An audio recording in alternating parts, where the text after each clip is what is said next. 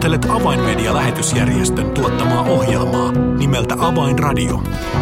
Toimittajana Leija Taupila.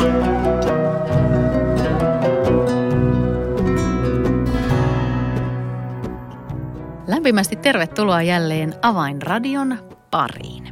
Avainmedia aloitti työnsä jo 65 vuotta sitten ja työn kohteena oli silloin entinen Neuvostoliitto. Millaista työtä silloin tehtiin ja miltä avaimedian työ idän suuntaan näyttää tänään vuonna 2020? Tästä aiheesta ohjelma on kanssani tekemässä avaimedian toiminnanjohtaja Niilo Närhi sekä Venäjän työn koordinaattori Heikki Jäntti. Lämpimästi tervetuloa seuraan. Avainradio. Tervetuloa Avainradion studioon Heikki Jäntti ja Niilo Närhi. Kiitos. Kiitoksia. Todellakin avainmedian työllä on jo pitkä historia ja se alkoi aikanaan suuntautuen tuonne entiseen Neuvostoliittoon. Niin kerrotko Heikki tähän alkuun vähän, mitä kaikkea silloin lähdettiinkään tekemään? Silloin alkuaikoina Suomessa saatiin viestejä siitä, että meidän itänaapurissamme kaikkien ihmisten asiat eivät ole hyvin. Suomessa uskovat saivat vapaasti eh, kokoontua, pitää kokouksia, ylistää Jumalansa, mutta siellä ei ollut näin hyvin. Saimme viestejä, että siellä on uskovia vainottu, on laitettu pastoreita äh, vankilaan, ihan tavallisia riviuskoviakin tekaistuilla syytteillä. Me Suomessa olimme huolissamme siitä, että kuinka siellä uskovat voivat sitten sitten äh, elää seurakuntaelämää ja myöskin uskovan omaa, omaa hartauselämää. Ja koimme äh, tärkeänä painattaa raamattuja ja myös muutakin kirjallisuutta ja viedä niitä sinne heille, jotta heillä olisi, koska onhan se raamattu tärkeä jokaiselle. Ja samalla myöskin, kun saimme viestiä niistä uskovista, jotka olivat joutuneet vankilaan, niin kerroimme heistä täällä Suomessa, jotta täällä heidän puolestaan rukoiltaisiin. Ja, ja oli myöskin jonkinlaista apua myöskin heidän perheilleen, jotka olivat jääneet ilman isää ja jossakin tapauksessa myös ilman äitiä, koska heidät oli laitettu tällaisen tekosyyn perusteella, koska olivat uskovia, lain mukaan ei voinut sen, sen takia laittaa vankilaan, että, että on uskovainen, mutta sitten keksittiin huliganismia tai muuta tällaista syyksiä. Saattoi olla vuoden, kolmen vuoden, kymmenenkin vuoden tuomioita uskovilla.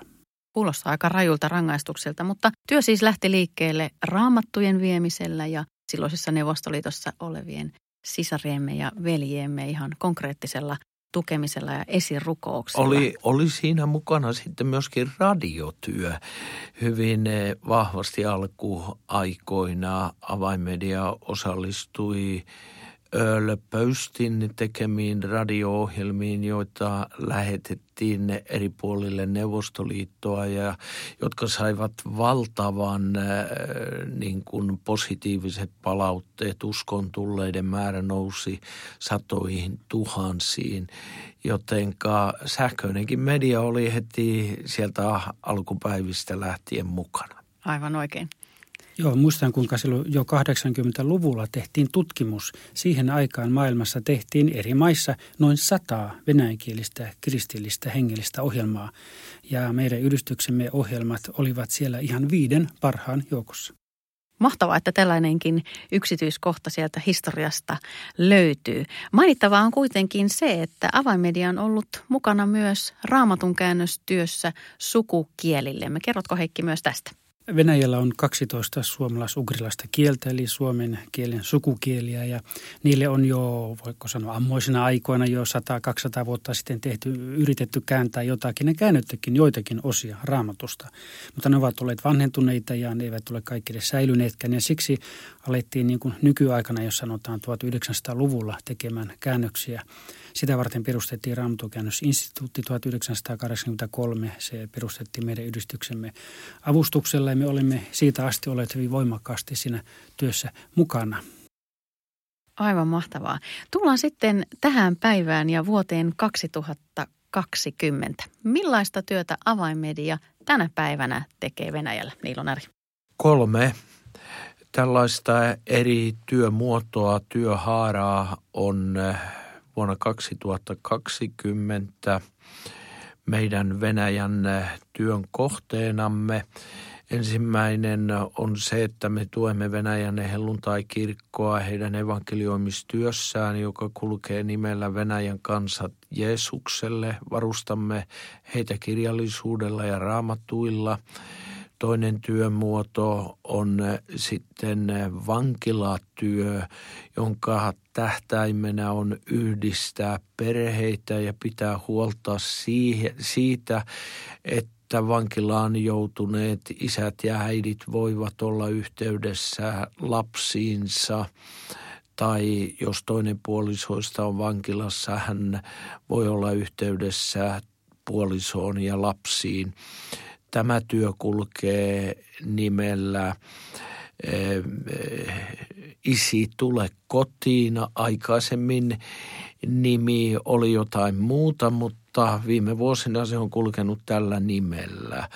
Me olemme siinäkin mukana kirjallisuuspuolella kaikille lapsille – joille lähetetään tervehdys erityisesti joulun aikana, niin siellä paketissa on mukana lasten raamattu, jossa, jonka niin kuin kustantaa vain media.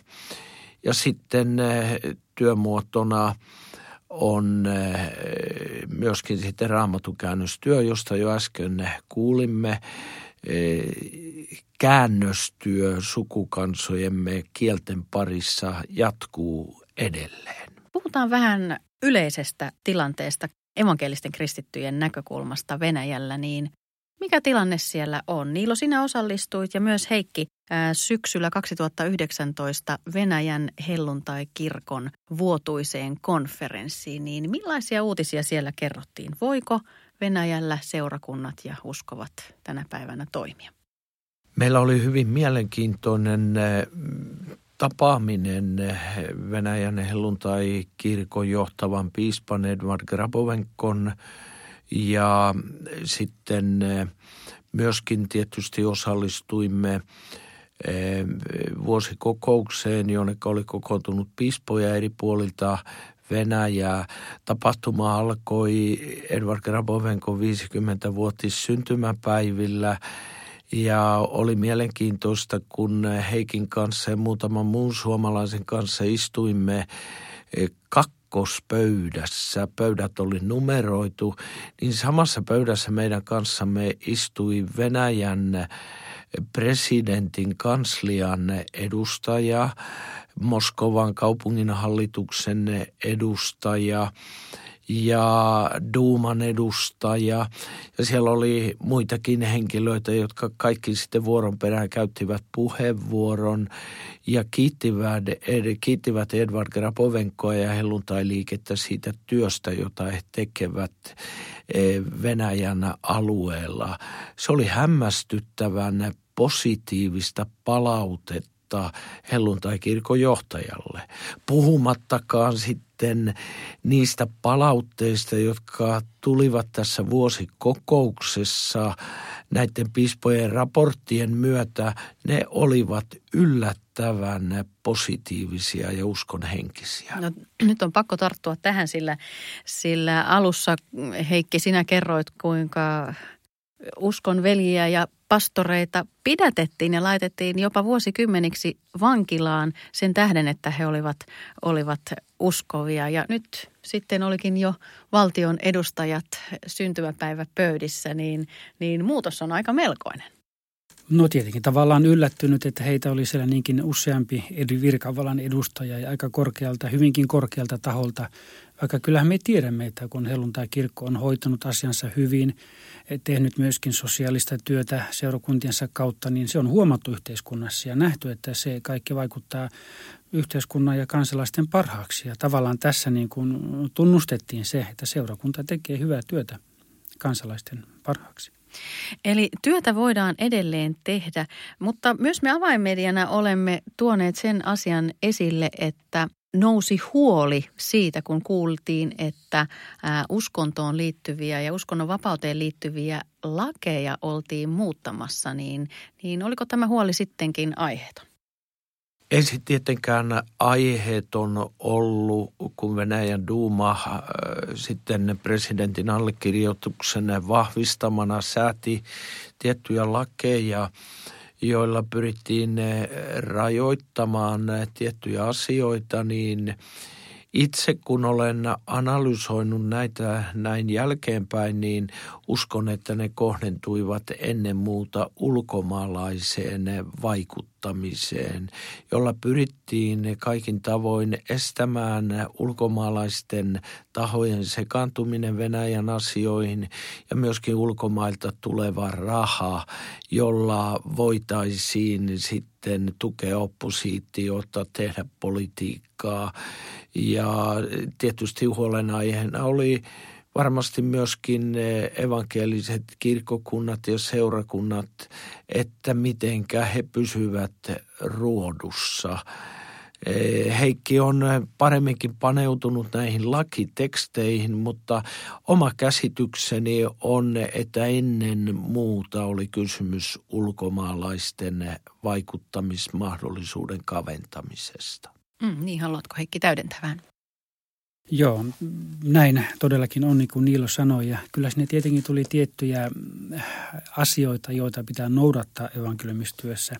Esimerkiksi jos kirjallisuutta jaetaan vapaasti kadulla tai muualla, niin, niin sitä voidaan edelleen jatkaa. Kirjoihin vain laitetaan sinne etukanteen tai jollekin sivulle leima – jossa on jakavan organisaation, jakavan seurakunnan nimi ja osoite ja näin edelleen. Silloin voidaan ihan jakaa, jakaa niitä. Ja tätä kun noudatetaan, niin se onnistuu. Ja on ollut tapauksia tässäkin hiljattain. Kuulin tapauksesta, että seurakunnalla oli uusia testamenttia varastossaan. Niissä ei vielä sitä leimaa ollut ja viranomaiset tulivat, että nyt sakotetaan. Mutta kun todettiin, että ne ovat vain varastossa, niitä ei ole vielä jaettu, niin se asia raukesi siihen. Mm. Sitten kun lähdetään jakamaan, niin laitetaan leima. Toinen asia on se sitten, että jos mennään ihan kadulle tai käydään ihmisten eh, kanssa keskusteluja ja evankelioidaan, niin tällaisilla evankelistoilla tulee olla jonkinlainen pumaska, tällainen niin lupalappu, kenen edustajia he ovat, kenen nimissä he tätä työtä tekevät. Ja seurakunta voi näin valtuuttaa oman, omat jäsenensä tekemään tällaista evankeliumistyötä, niin kuin esimerkiksi Venäjän helluntaikirkko on tehnyt näille vuosi eh, Jeesukselle, eli Venäjän kansat Jeesukselle tiimeille. Ja se tietenkin pikkusen ylimääräistä vaivaa aiheuttaa, mutta olen kuullut myös uskovilta, että siinä on myös hyvä puoli. Ennen varsinkin Pietarissa saattoi nähdä sanotaan nyt näin, kaiken maailman ihmisiä julistamassa erilaista sanomaa. Niistä ei kukaan tiennyt oikein, mitä ne julistaa, ketä ne tekee. Nyt voidaan tsekata, kuka sinä olet. Aha, sinä olet tämän seurakunnan edustaja ja edustat sitä, sitä, mitä he siellä julistavat. Ja tällä tavalla tavallaan se on jossakin mielessä selkeyttänyt – ja edelleen lakihan sallii sen, että jos vaikka matkustan junassa siellä tai istun puiston penkillä, voin omasta uskostani kertoa vieressäni istuvalle ihmisille. Sen, sen laki sallii, mutta sitten on tällainen niin kuin laajempi mittainen evankeliointi, se vaatii tällaisen luvan. Mutta ne, kun nämä paperit laitetaan kuntoon, niin ei siinä silloin ongelmaa ole.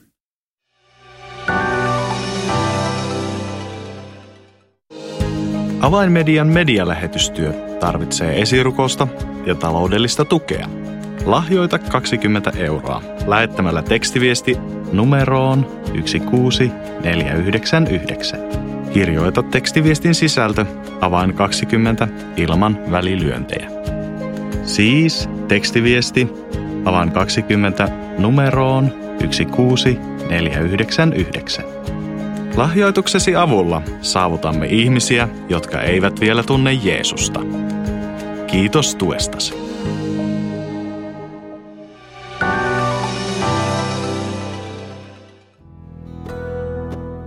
Avainradio. Signaali sydämiin. Kuuntelet Avainradio-ohjelmaa, jonka sinulle tuottaa Avainmedia-lähetysjärjestö. Ja tässä ohjelman alussa olemme keskustelleet toiminnanjohtaja Niilo Närhen ja Avainmedian Venäjän työn koordinaattorin Heikki Jäntin kanssa päivän tilanteesta Venäjällä, mitä tulee suhteessa evankelisiin kristittyihin ja heidän mahdollisuuteensa toimia maassa. Heikki, sinä toit esille näitä lakimuutoksia, joita siellä on nyt sitten toimeenpantu ja, ja uskovat ovat niitä lähteneet noudattamaan, niin, niin millaisia tilanteita tämä on, on sitten kaiken kaikkiaan kristittyjen keskellä saanut aikaan, nämä lakimuutokset? No, tämä vuoden 2016 laki, johon Niilokin viittasi, niin kutsuttu Jarovajan laki, eli terrorismin vastainen laki, siinähän määriteltiin, mitä on missionäärinen työ, eli käännytys tai värvääminen omaan uskoon, eli tavallaan lähetystyö. Ja sitähän eniten tässä säädellään. Jos seurakunnan tiloissa, kirkossa pidetään Jumalan palveluksia, niin niihin niin kuin tämä laki ei koske. Se on ihan luvallista. Nyt viime aikoina on kuultu uutisia siitä, että vaikka Venäjän uskonnonvapauslaki sallii, siellä sanotaan, että Jumalan palveluksia, muita uskonnollisia menoja ja seremonioita voidaan esteettä toteuttaa asuinkiinteistöissä, asunnoissa, kodeissa. Niin viime aikoina on ollut sellaisia tapauksia, että – viranomaiset ovatkin sitten nostaneet syytteen siitä, että okei, saadaan kodissa pitää, mutta se tontti, kontin, tontin käyttötarkoitus ei ole se. Se on asuinkäyttöön tarkoitettu. Mutta nyt on mielenkiintoista, että juuri hiljattain 14. Eh, marraskuuta, siitä ei kovin kauan ole, niin tuli Venäjän perustuslakituomioistuimen päätös – että tällä tavalla ei voida sakottaa. Eräs Rostovin läänissä oli tapaus, jossa oli asunnon omistaja sakotettu siitä, että tontti ei ole tätä varten tarkoitettu, mutta se 10 000 ruplan sakko, minkä hän oli saanut, niin se peruttiin. Ja tämä on yksi hyvä ennakkopäätös. Ja tämä lähetystyöpykälähän niin kuin tarkoittaa sitä, että voidaan kodeissa uskovat voivat kokoontua, pitää Jumalan palveluksia, voidaan lukea raamattua. Tietenkin, jos ne pyydetään naapuri, ei uskova naapuri mukaan, niin silloinhan voidaan tulkita lakia, että se on lähetystyötä. Yritetään nyt käännyttää tämä ei-uskova naapuri tähän oman uskoon, saada tähän omaan seurakuntapiiriin mukaan. Ja se on tietenkin jossakin määrin rajoitettu, että ei voida silloin vapaasti pitää. Mutta jos omalla piirillä ollaan koolla, niin voidaan laulaa, rukoilla, opettaa ja mitä uskovat yleensäkin kotona tekevät. Eli jos nyt vetää näin yhteen näitä, mitä kerrotte, niin työtä Venäjällä voidaan tehdä ja uskovilla on vapaus näiden, näiden ohjeiden mukaan toimia ja, ja jakaa evankeliumia ja, ja kertoa sitä eteenpäin. Esitin juuri tämän kysymyksen Edvard Grabovenkolle hänen syntymäpäiväjuhliensa jälkeen ja hän sanoi suoraan, että Venäjällä on avoimet ovet julistaa evankeliumia, kun se tehdään lain puitteissa organisoidusti, järjestäytyneesti.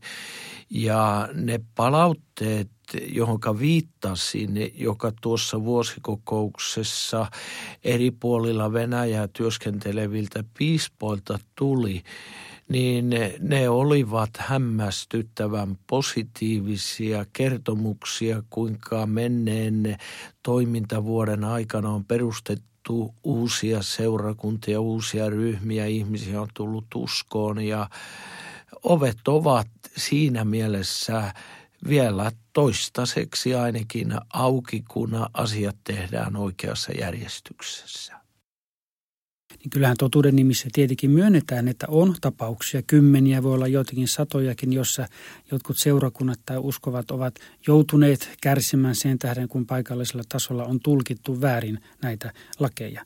Mutta minä olen sitä mieltä ja avaimidessa olemme sitä mieltä, että me emme jumiudu näihin, rukoilemme heidän puolestaan, mutta siellä on tuhansia, tuhansia seurakuntia, jotka toimivat, niin kuin Niilo sanoi, evankelioivat, synnyttävät uusia seurakuntia, me haluamme tukea niitä, olla mukana heidän toiminnassaan ja auttaa heitä tekemään tätä työtä. No yksi jo mainittukin työmuoto, jossa avainmedia on ollut jo useamman vuoden mukana, on tämä Venäjän kansat Jeesukselle näky, joka syntyi tällaisesta ensin vuoden kampanjasta vuosi Jeesukselle, mutta sitten sen todettiin olevan niin hyvä ja toimiva ja ihmiset olivat halukkaita siihen osallistumaan, niin se laajeni otsikon alle Venäjän kansat Jeesukselle. Eli siinä eri yksilöuskovia haastetaan antamaan elämästään vuosi Jeesukselle ja, ja liittymään tällaisiin evankelioimistiimeihin. Ja tänä päivänä noin 45 tiimiä kiertää kokopäiväisesti vähän evankelioituja asutuskeskuksia, varsinkin Venäjän syrjäseudulla. Niin Niilo, millä tavalla avaimedia tässä työssä on mukana? Mehän pidämme tätä työmuotoa aivan erityisen tärkeänä, koska tämä tähtää selvästi siihen, että ihmiset evankelioidaan ja johdetaan Jeesuksen tuntemukseen. Ja tämähän on avainmedian myöskin koko toiminnan ydinajatus. Me olemme päättäneet ja toimineetkin jo usean vuoden ajan niin, että me kustannamme näitä kirjoja, erityisesti Johanneksen evankeliumeja ja uusia testamentteja, joita annetaan näille evankeliumistiimeille, kun he lähtevät sitten ihmisiä tavoittamaan, että heillä on jotain jättää näihin koteihin. Ja vuonna 2020 olemme sitoutuneet siihen, että noin 30 000 tai sanotaanko vähintään 30 000 euroa korvamerkitään ja lähetetään tavalla ja toisella sinne itänaapuriin niin, että he voivat itse sitten painattaa näitä kirjoja, Johanneksen evankeliumeja ja uusia testamentteja. Ja tähän me olemme lujasti sitoutuneet, koska näemme äärettömän tärkeänä, että Venäjän ihmiset saavat kuulla evankeliumia.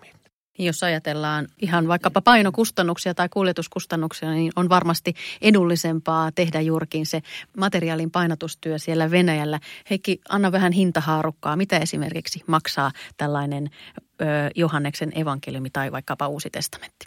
Tietenkin aina riippuu kuinka iso painos ja missä kirjapainossa Venäjällä. Mutta tällä niin kuin suuntaan antavaa, niin Johanneksen evankeliumi saadaan jo kymmenellä sentillä painettua Uusi testamentti noin euron ja koko raamattu kahdella ja puolella eurolla. Että siitä on helppo niin kuin semmoinen haukata sopiva suupala, että haluaako sata kappaletta tätä tai tätä kirjaa tai tuhat kappaletta tai kymmenen kappaletta. Niin jokainen voi silloin lähteä mukaan itselleen osuvalla summalla. Mm, konkreettinen haaste.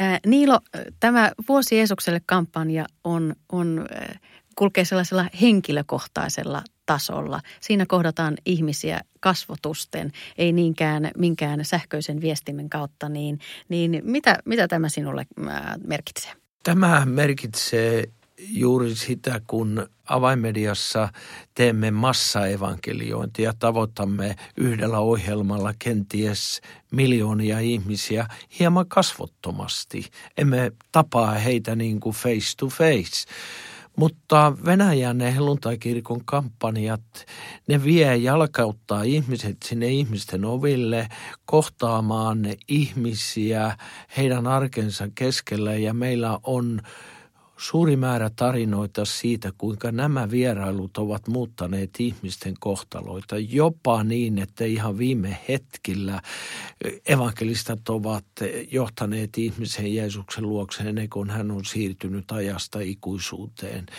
Tämä koskettaa sydäntä, tämä henkilökohtainen ja yksilön kohtaaminen tällä tavalla. Avainradio.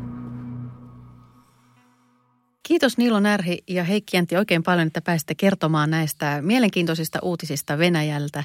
Ja teet varmasti hyvin sinä Avainradion kuulija, jos otat tämän kampanjan rukousaiheeksi ja rukoilet erityisesti näiden tiimien puolesta, jotka parasta aikaa Venäjällä kulkevat tavoittamassa ihmisiä Jumalan valtakuntaan ovi ovelta, henkilö henkilöltä ja vievät sanaa Jeesuksesta eteenpäin. Lämmin kiitos, että tulet mukaan ja olet mukana tässä työssä. Jos haluat tietää enemmän avaimedian tekemästä maailmanlaajuisesta lähetystyöstä, voit tehdä sen helposti tilaamalla itsellesi ilmaisen avainmedialehden. Tilaa ilmainen avainmedialehti soittamalla numeroon 020 74 14 tai lähetä yhteystietosi osoitteeseen info at avainmedia.org. Tässä Avainradio tällä kertaa. Minun nimeni on Reija Taupila. Kuulemisiin ensi viikkoon.